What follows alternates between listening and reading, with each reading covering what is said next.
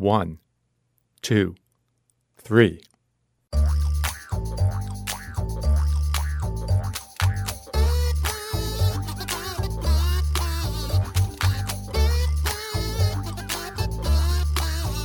Welcome to Three Song Stories, the podcast that connects you to our guests using the songs that have touched their lives. Thanks for listening. I'm Mike Connery. Our guest today is Rich Orloff. Rich is a playwright living in New York City. His website bio says he's one of the most popular unknown playwrights in the country and that his plays have received over 2,000 productions, numerous awards, and, quote, oodles of laughter. Rich's full-length plays have had over 300 productions and have been presented in cities all across the country and in Canada, England, Spain, France, the Netherlands, Germany, Austria, Switzerland, Italy, Serbia, Greece, Romania, Bulgaria, Israel, South Africa, India, Malaysia, Australia, and New Zealand. I was determined to say all of that in one breath, and I did it. He's author of more than a dozen one-acts and 80 short plays. His short works have had over 1,800 productions on 6 of the 7 continents and a staged reading in Antarctica. Before becoming a playwright, Rich wrote for newspapers, magazines, radio, TV, industrial films, and educational videos. While in Kosovo in 2000, Rich wrote the children's play Snow White and the Seven Dwarfs Fight Tuberculosis for Doctors of the World.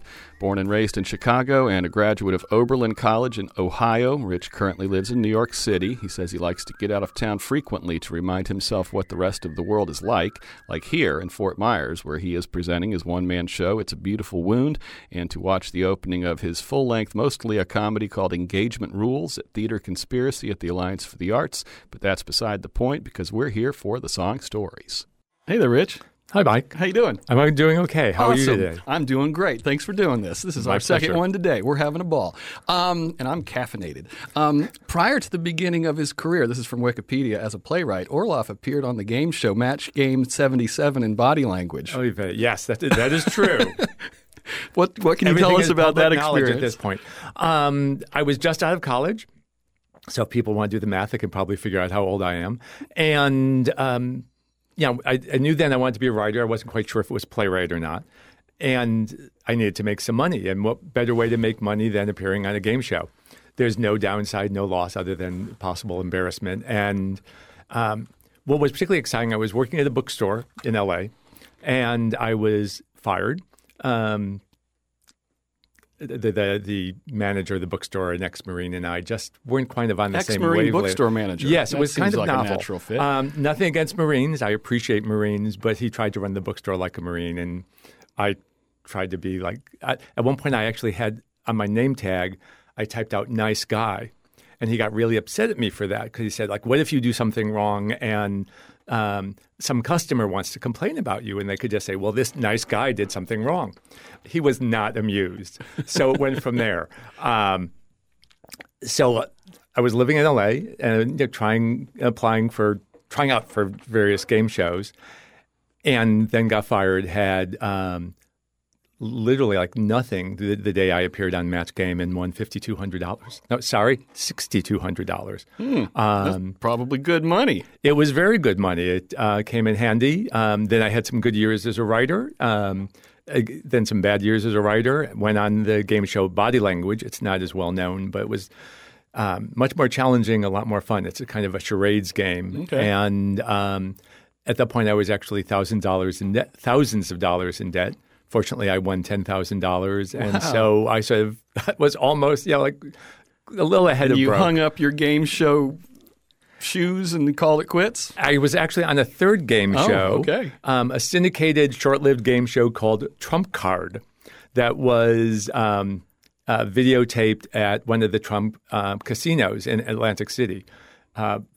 I just haven't put that on my resume. It's a little Did you meet Mr. Trump? Trump had nothing to do with that, the way Trump had nothing to do with many of the things he put his name on. It was just a game show that was canceled, I think, after 3 or 4 weeks. I won $1,000, though, so it was a nice day in Atlantic City. Wow, okay. So what was the musical background of your childhood when you were growing up? I've never been asked that. It's actually an interesting question. I grew up in Chicago, which is a lovely place to grow up. I love the fact that there was I grew up in a nice, warm neighborhood. I like Midwestern values. I also love the excitement of being in a city. And from an early age, I used to go downtown on weekends and just with my friend Jay Wertheimer, we would just walk around and wander into hotels, wander into the Civic Center. We sat on some trials just because we were kids. It was all fascinating. And I would often get a ride home with my dad, who worked downtown. And his favorite radio station was the All News station. So I kind of grew up with, not music, but just news after news after news. We had a record player growing up, but it was hardly ever used. What was the first music that you finally glommed onto yourself as a kid or a teenager? Well, I certainly listened to the pop stations, and I became a big Beatles fan, as was everyone. But it was at that wonderful cultural moment where suddenly music was changing, and the music seemed to sort of represent a whole sort of new generation. Did you get any pushback from your talk radio listening parents when you were listening to music more? I'm not sure they noticed. Oh, okay. Do you remember the first music you owned? Yes. It was a record album called George Burns Sings. Oh. Okay. More than into music, I was into comedy, and I was just at this department store, and there was this bin of cheap records, and one of the records was called George Burns Sings, and I couldn't resist buying it. And you knew who George Burns was. I adored George Burns. As part of my own sort of evolution as a writer, I got to know Burns and Allen and the Marx Brothers, and I was a huge fan of vaudeville comedy. If you were to listen to that George Burns Sings now, would it all still be in there? I think so, yes. I listened to that album a lot. Can you remember? Especially once my friends started making fun of me for having it. Yeah, I was going to say, it was probably an outlier for you as a kid. Definitely an outlier, yeah, especially when I went to college and people were listening to hard rock or whatever was, much more sort of alternative type of rock and music, and I was still listening to George Burns Sings. Yeah. Do you remember a time earlier in your life when music moved you somehow or touched you several times? Yeah. Yes. Like what? Well, one of the main stories leads to one of the songs, so I'd rather save it for when we get to that song. Okay, save it. What about musical instruments? Did you ever play one? Was there anything like that happening around you? Sounds probably like not in your family, but... No, we were not a particularly cultural family. My brother Cliff tried the trumpet for a year or so, and I had a cousin who played the piano, and so whenever I visited them, I would play their piano, but nothing much beyond chopsticks. When did it become apparent to you, or when did you first suspect that you could write? Well, I'm still trying to figure that out. Actually, that's sort of a cheap crack. I'm trying to avoid those these days. I've had enough success and enough compliments that it occurred to me, I guess I can write. I've been writing since I was a kid. I wrote my first plays when I was 11. So I always just sort of thought that way. And more than even plays, I thought comedy. I was a huge fan of All in the Family and the Norman Lear shows and Mary Tyler Moore and MASH and that whole generation of comedy. And I just have loved what comedy could do. Around the same time, I discovered the Marx Brothers and was amazed, comedy could go there too. And growing up in Chicago, I went to the Second City and thought, comedy could go there. Plus, it was just how my mind thought. If there was an opportunity for a wisecrack or a pun, I could not resist. Did you ever consider being on the performative side of things instead of putting words in other people's mouth? Yes. And in my early 20s, I took classes at the Second City and other improv groups. And sometimes I was inspired. Other times I would just freeze on stage, get off stage, take a breath, and then the whole scene would come to me, which I thought was a sign that I should be just off in a corner writing rather than performing. At what point did you consider yourself a writer? You've kind of already joked around about the edges of it, but at what point did you go from, I can put words down for my own self, but now I'm going to do this for the world and to try to make a living? Well, those are two very separate questions. As I said, I've been writing since I was a kid, and in high school I would draw these comic strips that called Batnewt. Batman was a big series, and this was Batnewt. Yes, The Newt version of Batman. Like the Little Lizard. Like the Little Lizard, yes. I showed absolutely no talent or potential for drawing. The drawings were crude by anybody's standards. But again, I liked storytelling and comedy, and I would share this with my friends, and they would like it. And one teacher even liked it so much, she put episodes of Batnewt up on the bulletin board for everyone to read. When I was in college, I thought I was a theater major, but really not part of the Oberlin College theater department, which was very avant-garde. I'm not. And so I just on a whim started writing humor columns one summer between my sophomore and junior year, hoping that maybe I would become a columnist in this school newspaper. When I came back at the beginning of my junior year, I gave the four sample columns to the op-ed editor at the school paper. He rejected three of them, but published the fourth, which went over very well. And so I wrote another one that went over very well. And soon I became this kind of campus celebrity. It was stunning to me. And as a very shy kid, it was a wonderful experience. And I even won an award that Oberlin gave. I was the only non-English major to win that award. So there were positive signs about my ability as a writer from early on. I think it took me a long time to sort of recognize that. There was part of me still thinking that being creative was not a mature thing to do. It was just some little aberration in my head. It took years and years before I thought, wait a second, this is a real talent. This is a gift. I am fortunate to have this. Do you have any of those early writing projects or the bat newts or anything like that still in your archives? They're in a storage unit, yes, gaining dust, which is probably where they belong. Okay. Well, it's time for your first song. Oh, boy. Was this the one that you were going to tell the story about? No, that's the third story. Okay, well, then never mind. Creating suspense. Yes. You have to wait till through the first two. As you mentioned, I'm here in Fort Myers for two reasons. One of the reasons is for the last year or so, I've been performing. Going back to your question, it's interesting after all these years of deciding not to be a performer, to be on stage. And I'm performing this autobiographical monologue called It's a Beautiful Wound. I considered writing it as a memoir, but I think theater. And I just thought I really want to share this story with people. Several years ago, because I've just suffered a lot of emotional pain, I just felt stuck there for decades.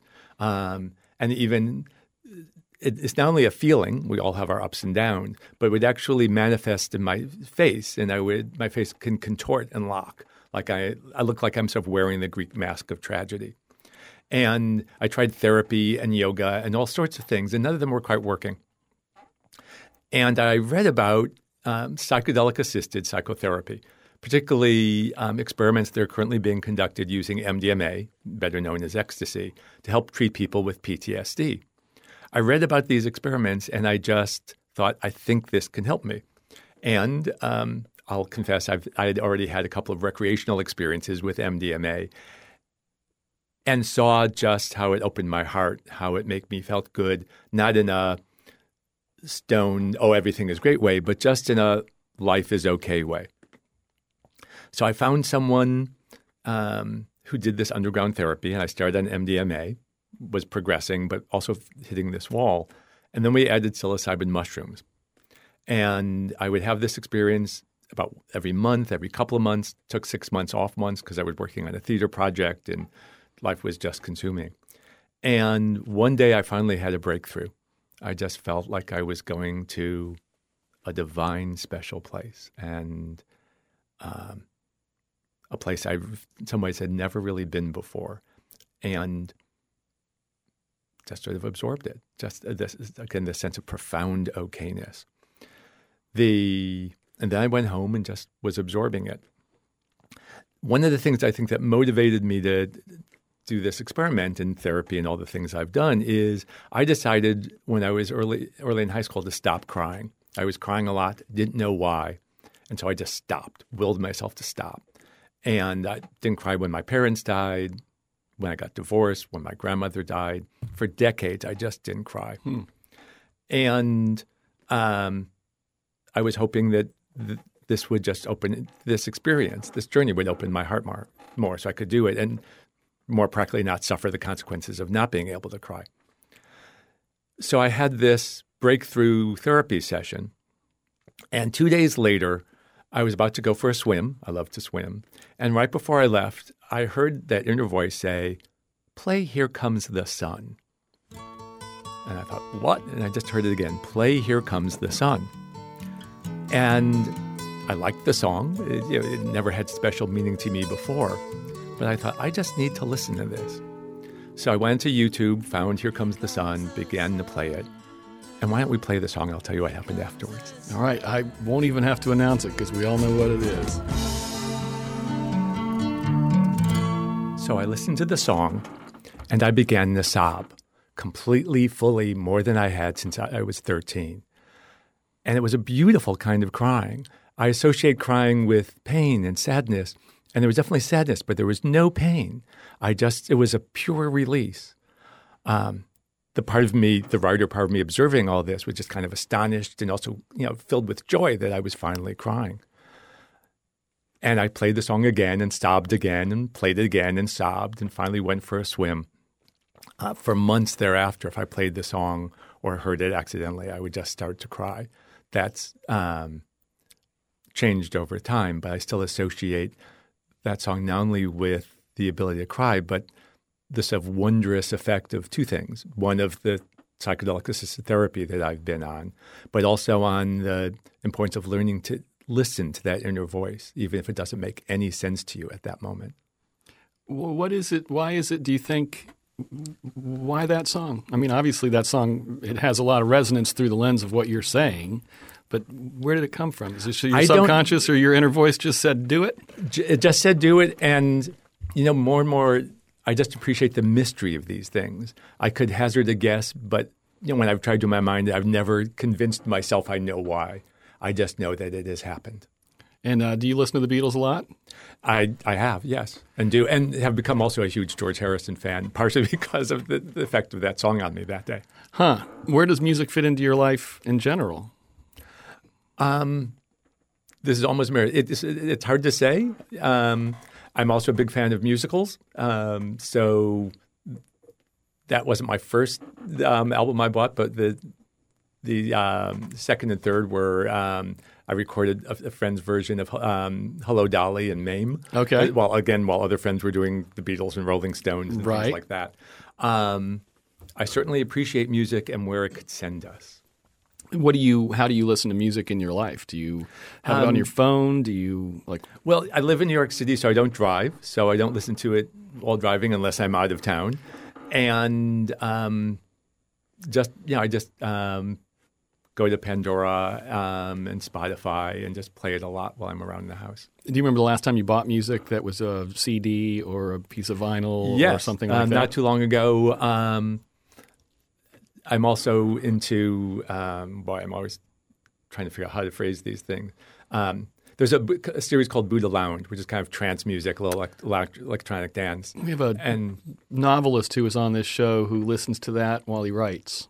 I can believe that. I can't listen to anything while I write. I need silence so that the voices in my head can just appear unfettered. But I enjoy listening to Buddha Lounge and have gotten that lately.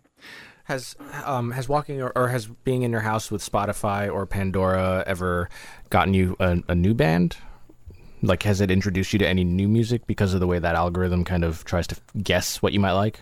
I wish I could answer yes, but the answer is probably not really. Also, it's a little bit like listening to the radio where I'm listening to it, but I'm not necessarily paying that much attention to it.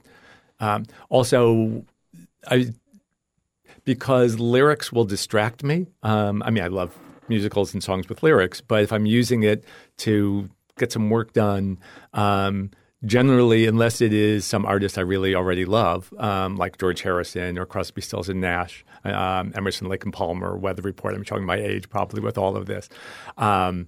Generally, it's just jazz or classical or new age music. So they all kind of blur. You mentioned you like musicals. What's the most recent musical you saw? The most recent musical I saw was Tootsie, which is currently on Broadway. I saw it a couple of weeks ago. What's your maybe go-to musical? I always have trouble with those questions because it means I have to choose one over all the others. And you've seen a lot then. And I have seen a lot. Yeah. It really depends on mood, so I won't even I won't put one over the other.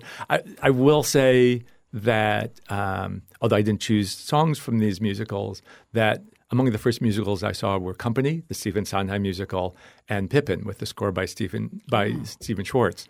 And I got those albums and I listened to them like until they worn out. So those are really etched in my brain and really spoke to where I was at that point in my life, wondering what I was going to do with my life. The Alliance Youth Theater, they have a high school group and a middle school group. The high school group is doing Pippin. Cool. They're like a month into rehearsals now. My daughter's the youngest kid in the cast, and I can't wait to see it because they do really good work there. And it sounds like the perfect musical for kids in high school trying to figure out, again, are they special, not special, what does special mean? It was the first one that the theater director there, the youth theater director, Carmen, had to send out a disclaimer saying, now, are you sure you want your kid to be in this?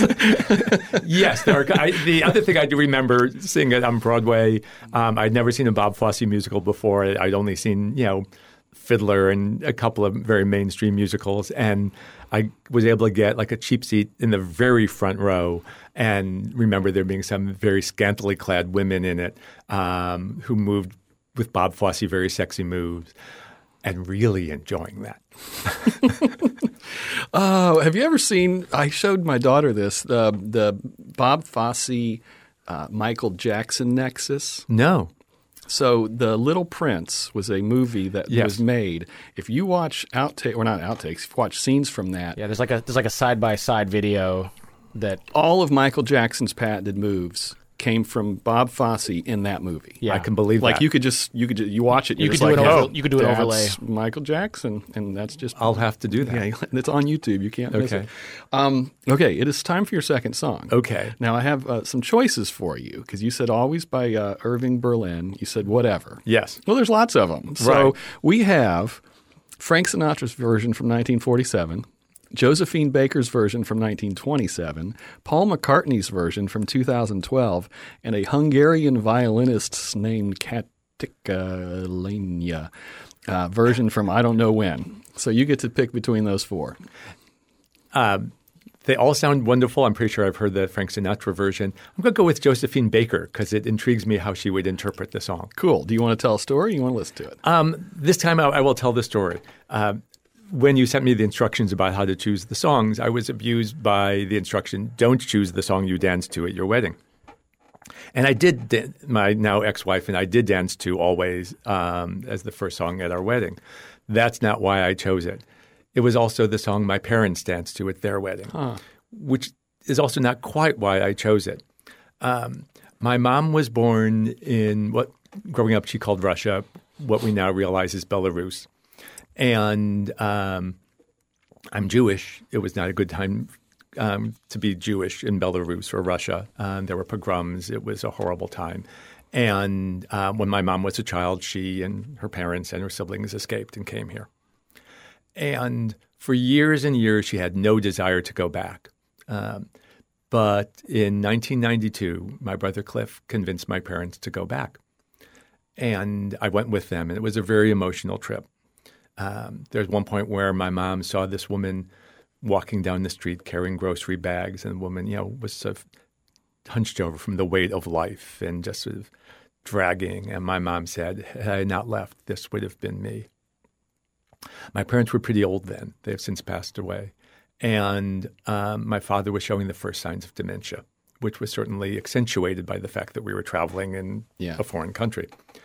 And our last night there, my brother Cliff and I and my parents went out to this very chic restaurant in St. Petersburg at a time where there probably was one chic restaurant in St. Petersburg. And my dad and my brother just started arguing because that's what they do to pass the time. It's a family trait. And my mom and I were just kind of quiet. It was our last night there. I think the two of us were a little more emotional. And a violinist came by and started to play Always. And my mom started to cry. And I said, why are you crying, Mom? And she said, this is the song your father and I danced to at our wedding. So when I think of that song, I think not only of my wedding and not only of my parents' wedding, but the fact that my parents were together for 60-some years. Doesn't seem like the right, until my father passed away. And that moment in St. Petersburg where my mom, who also very rarely cried, was suddenly moved to tears at thinking about her entire life and her marriage. Let's listen to it. This is Always by Irving Berlin. It's the Josephine Baker version from 1927. For just a year, what all. One side note about that. As I mentioned before, I'm a huge Marx Brothers fan. They really expanded my idea of what comedy could do. The first Marx Brothers musical was called The Coconuts, with a score by Irving Berlin.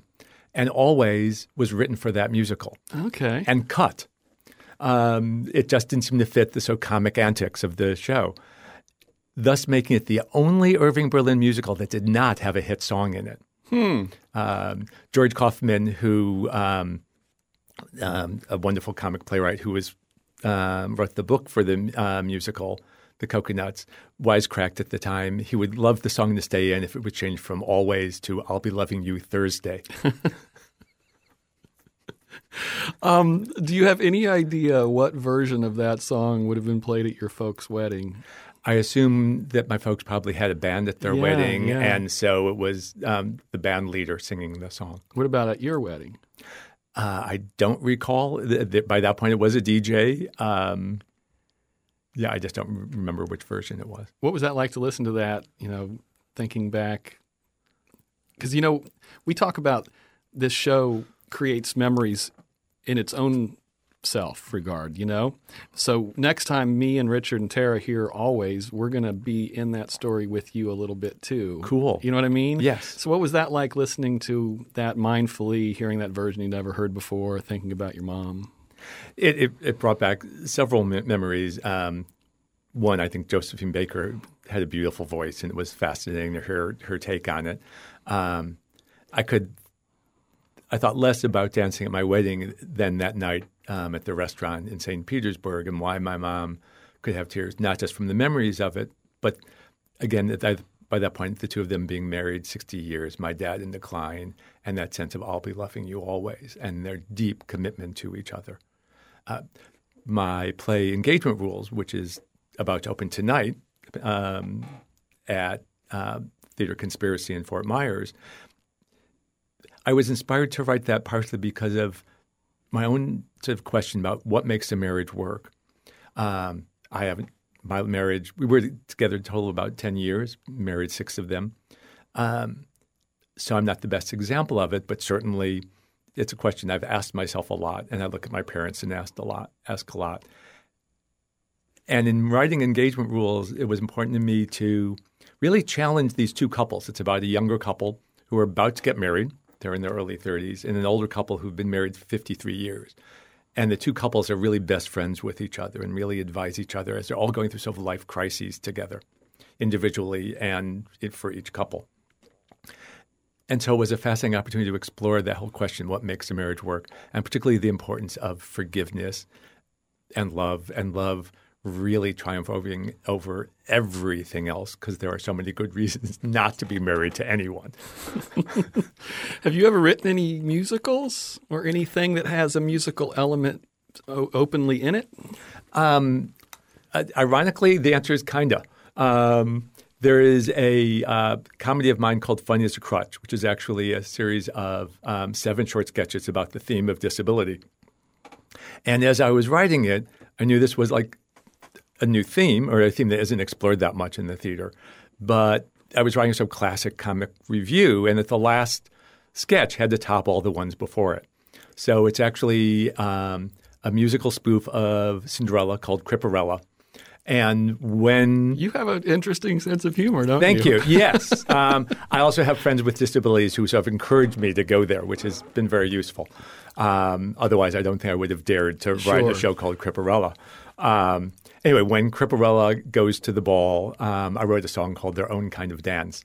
So that was my first time putting a song into a musical, because that moment just needed a dance. Did you have to find a musician to help you make it work? I actually wrote the melody too. I have that kind of chutzpah or courage or whatever it takes. I also just heard the music and lyrics together. And then since I live in New York and know lots of people in musicals, the director actually had a friend do the arrangement for the show. Have you seen many live musical performances in your life? Of lots, particularly musicals. I mean, more like rock bands or folk music or just music. Yes. Oh, yes. Any pinnacle ones that come to mind? Last spring, I was doing the show "It's a Beautiful Wound" in Bloomington, Indiana, and a friend was hosting me there, and he was connected with a group that does this kind of.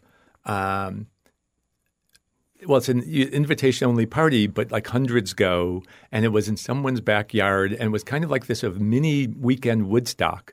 So to just hang out with these people for the weekend after I did my show and rock onto this music was just a wonderful experience. Have you ever traveled a fairly long distance specifically to see a band or a show?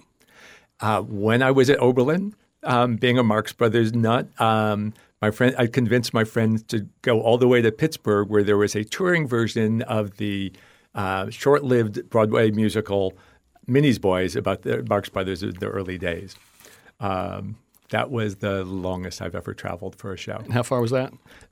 Whatever length it takes to go from from Cleveland to Pittsburgh. Okay. I have very little context in my head for how far that is. But it was a few hours. It wasn't that bad. If I had one other thing, though, about musicals. This is a very recent development. A few years ago, there was this group called Boston Opera Collective in Boston. And they do this annual show of short musicals, short operas. Operas are not musicals. Short operas. That seems incongruous. Yeah. One of the composers found a short play of mine and wanted to adapt it. And I actually worked on the adaptation with her and wrote sort of the libretto for it. And so I have a short opera based on one of my plays. And recently they asked me to do a second one. And there was a second play of mine called The Total Spiritual. And since I've become more interested in the musical form, I said, this time I really want to focus on the libretto. And so I just finished the libretto for that on Monday. Have you ever had any of your work adapted for TV or film? I wrote for TV when I was in L.A. It was a wonderful grad school. When you wrote for Three's Company? Oh, yes, which I hardly ever bring up. But, yeah, now that we have social media and Wikipedia and things, certain things you can't hide. Yes, I wrote for Three's Company for a short time and was not a huge fan of the show then. Did you get to meet any of the cast? Oh, yeah, I worked with the cast. They actually were lovely people. At what point in the arc of that show? I know you're like, don't talk about this. Yeah, I really, This is – and let's put it this way. The most important thing is I was a story editor on the show for a short time. Again, it was not – I just didn't think – Who was the landlord at that point? Exactly. It was Mr. Roper. And And Norman Fell was a joy to write for. He was actually writing for him was as much fun as writing for the others. I can only imagine, yeah. And one of the episodes has my name on it. If you ever see a TV show with my name on it, do not assume I had anything to do with the final draft. And sometimes I wrote things that have other people's credits on it. It's just the way TV credits work.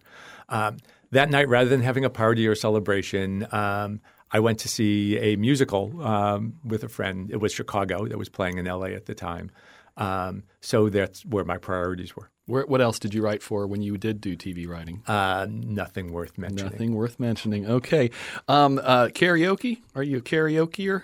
No, I've done that a couple of times. Not really. Not your thing.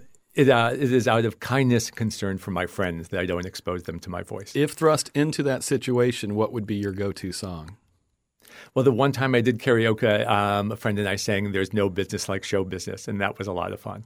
Okay. It is time for your third song, which you alluded to way back at the beginning. Yes. And I forget what the question was. It was the first time music moved you, right? Yes. So what do we got? I'm aware the first two songs are associated with some sweet, tender, crying stories. This is the opposite. Between my sophomore and junior year of college, I worked in D.C. as a copy boy on the Washington Bureau of the Baltimore Sun. Okay. It was an extraordinary experience as someone, especially for someone who wanted to be a writer, and Washington politics has always fascinated me. And it was just cool living in D.C. And one day I went into the Smithsonian, and they were just showing clips of various movies. And I saw a clip from the movie Singing in the Rain, the clip of Singing in the Rain. I had never seen the musical before. I'd seen a few Fred Astaire, Ginger Rogers musicals and loved them, but again, was not a huge fan of the form yet. And I just watched this with awe.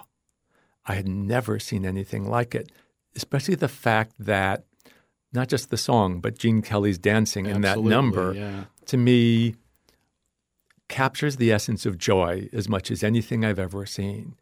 And so it really showed me what music can do, what musicals can do, what theater can do, what dance can do.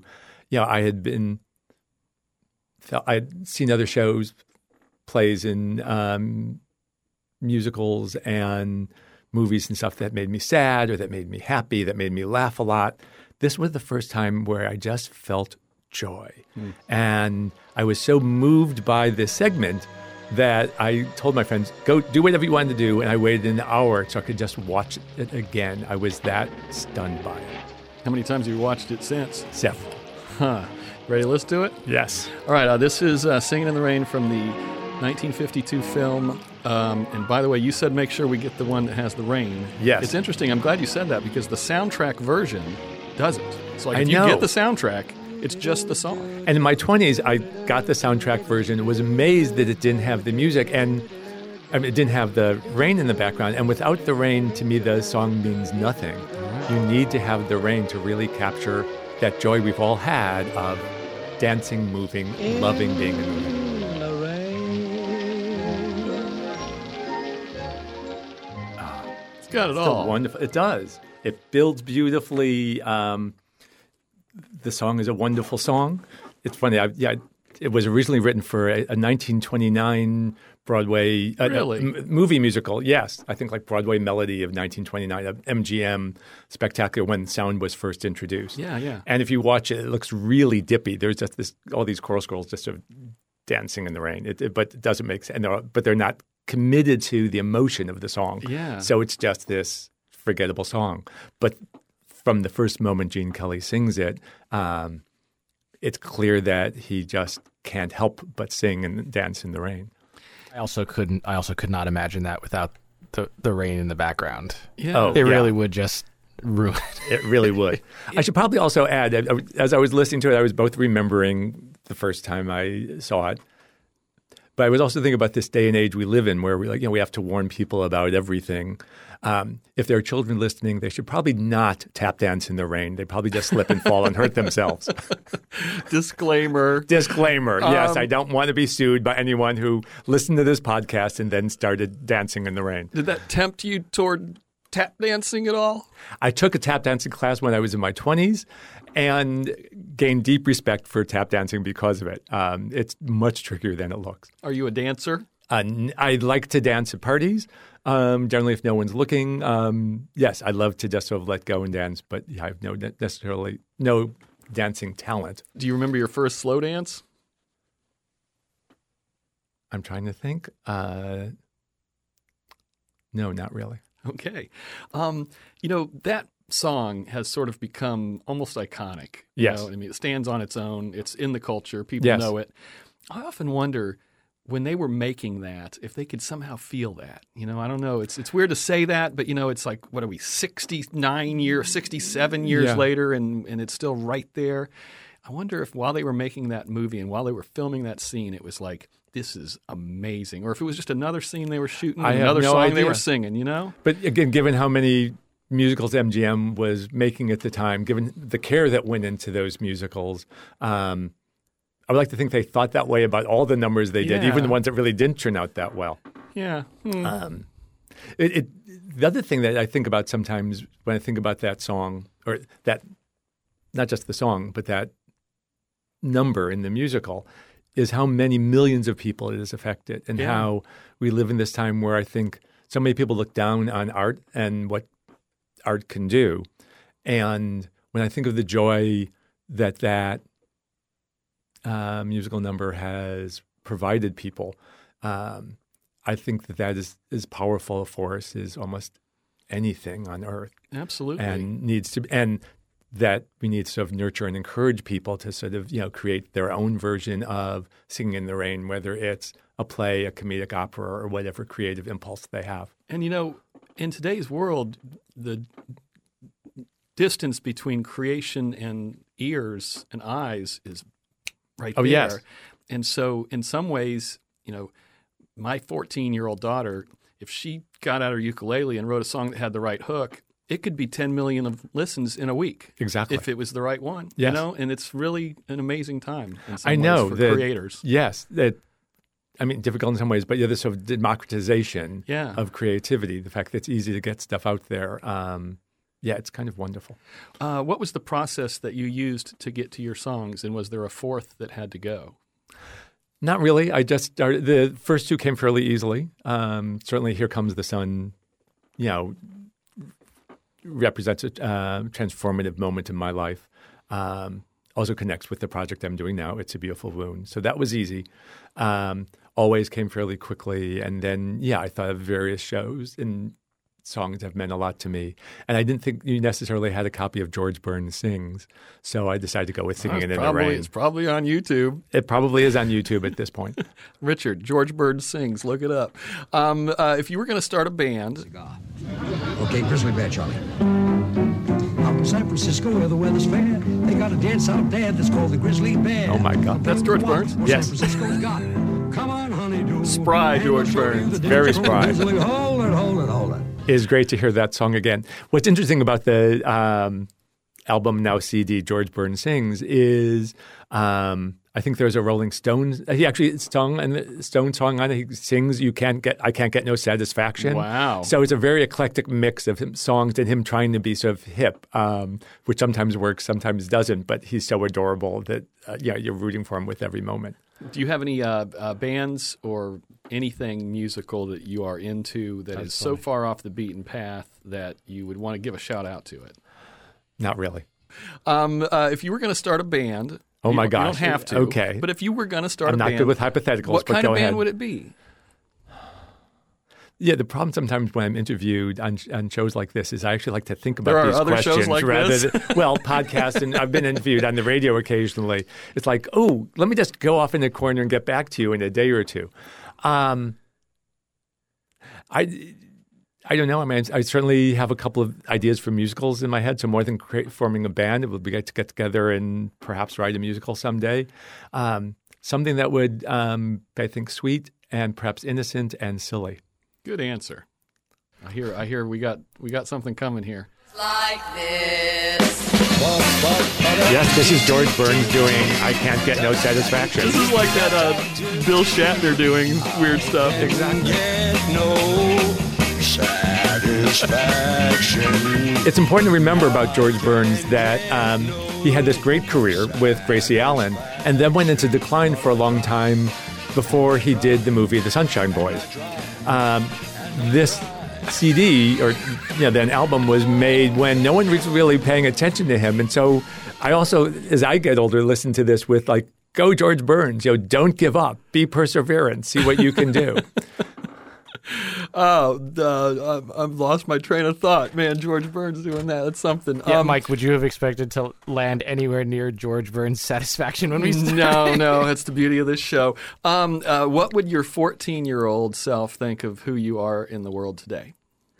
I'm not sure my 14-year-old self, your old self would have even recognized me or could conceive of it. So it would be a fascinating encounter. I think I would just want to go up to that. More than knowing what that 14-year-old self would think of me, I hope it would respect and appreciate me, and certainly I think it would enjoy my wit. I would want to go up to that 14-year-old and just say, listen to your voice, listen to your intuition, and go have a lot of fun. You live in New York. How long have you lived there? Oh, 20-some years. And you've lived in you've mentioned a lot of other places. Grew up in Chicago, then L.A., then New York. Is New York your favorite place? That's why you've been there all this time? No. It's weird. I say that, and then people think I don't like New York. I like New York. I appreciate it. I moved to New York both because I wanted the adventure of New York and because of theater. I needed to change my life. My life in L.A. was not working.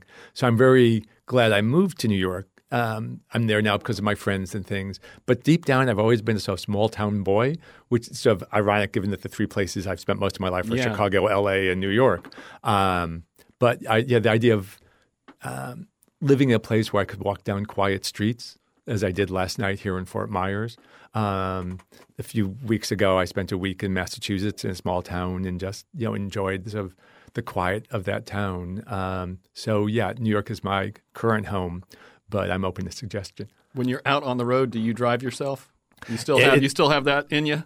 I drive because sometimes it's the only way I can get from place to place. One of the things I do love about New York after a decade living in L.A. is not having to drive. Right. That subways will take me everywhere, and I prefer going by train or plane. I will get behind the wheel if necessary, and I still can. But, yeah, it's never been that exciting a thing to do for me.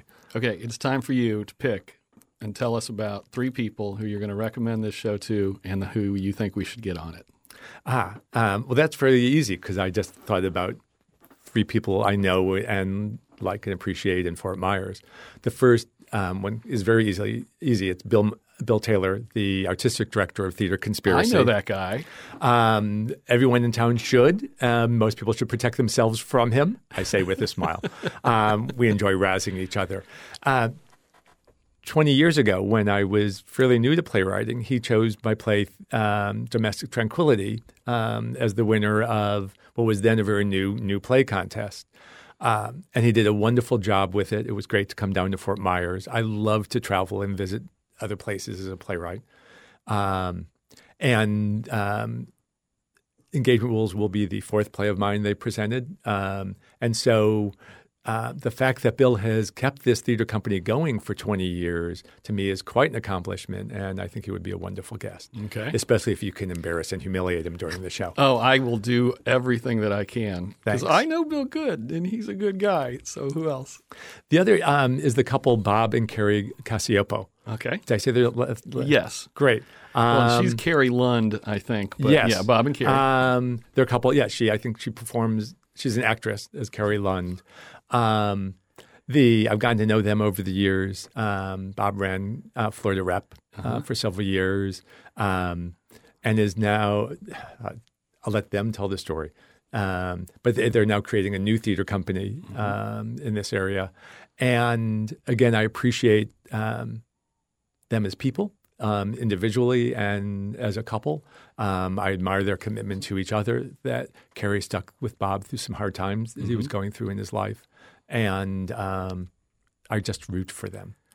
I would love to get them on the show. And if you all are listening, you guys can come on as a couple like we did with Amy Bennett Williams and Roger Williams. And I don't think they ran it for a while. I think they founded it for a little while. Yes, they did. Way back. So great. Okay, that's perfect. All of them we want on the show. So the last question that we ask our guests is there any music that you will avoid listening to? Any songs, any styles of music? Whether it's the music that you don't like or the memory that you don't want, anywhere in between. You know, it's interesting. A few years ago, I might have said rap music because I really appreciate melody, and a lot of rap seems just it's a rhythm over melody. And I just hate bad rhymes, and so much rap has bad rhymes in it. But let me quickly add, this was before I saw Hamilton. And this is before I got which sort of turned my head around in terms of what rap could accomplish. And this made me listen to then other rap music more deeply. And so at this moment, there isn't anything that I would say I'm against. And if I was not enthused about it, I would actually want to look at that part of me and sort of see if I could stretch myself so I could enjoy it. Do you think your time with the psychedelic-assisted therapy also maybe played into you being more open to different kinds of music? I don't know. I would want to take that question seriously rather than just, you know, give a fast response. I do know that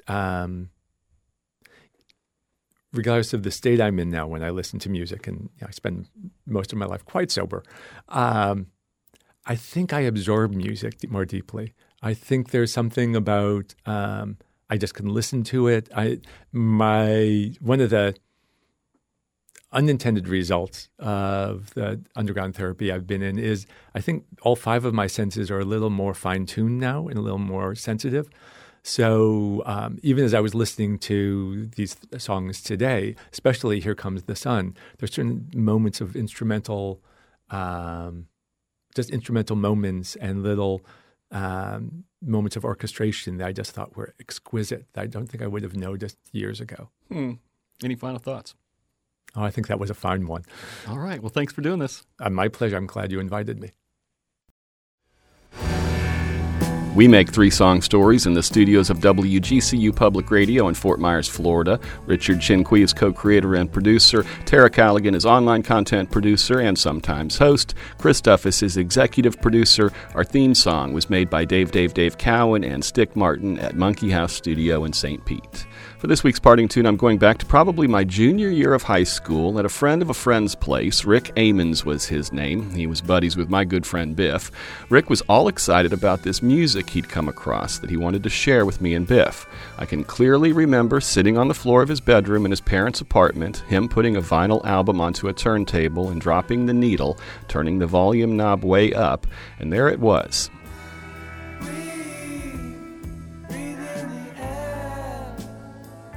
I was listening to Pink Floyd's Dark Side of the Moon for the very first time. It was transfixing. It was transportive. It seemed kind of maybe dangerous is the right word. I'd had an earlier memory of hearing Another Brick in the Wall at the roller rink when I was a little kid back in Kansas City, not having a clue what it meant, but did not know who Pink Floyd was. But upon hearing Dark Side that first time, I certainly began to get to know them and have quite a number of other musical memories, song stories, shall we say, seared into my being because of this album and the songs on it, which I will always return to when the time seems right. Here's the opening track, Speak to Me / Breathe. I'm Mike Connery. Keep listening.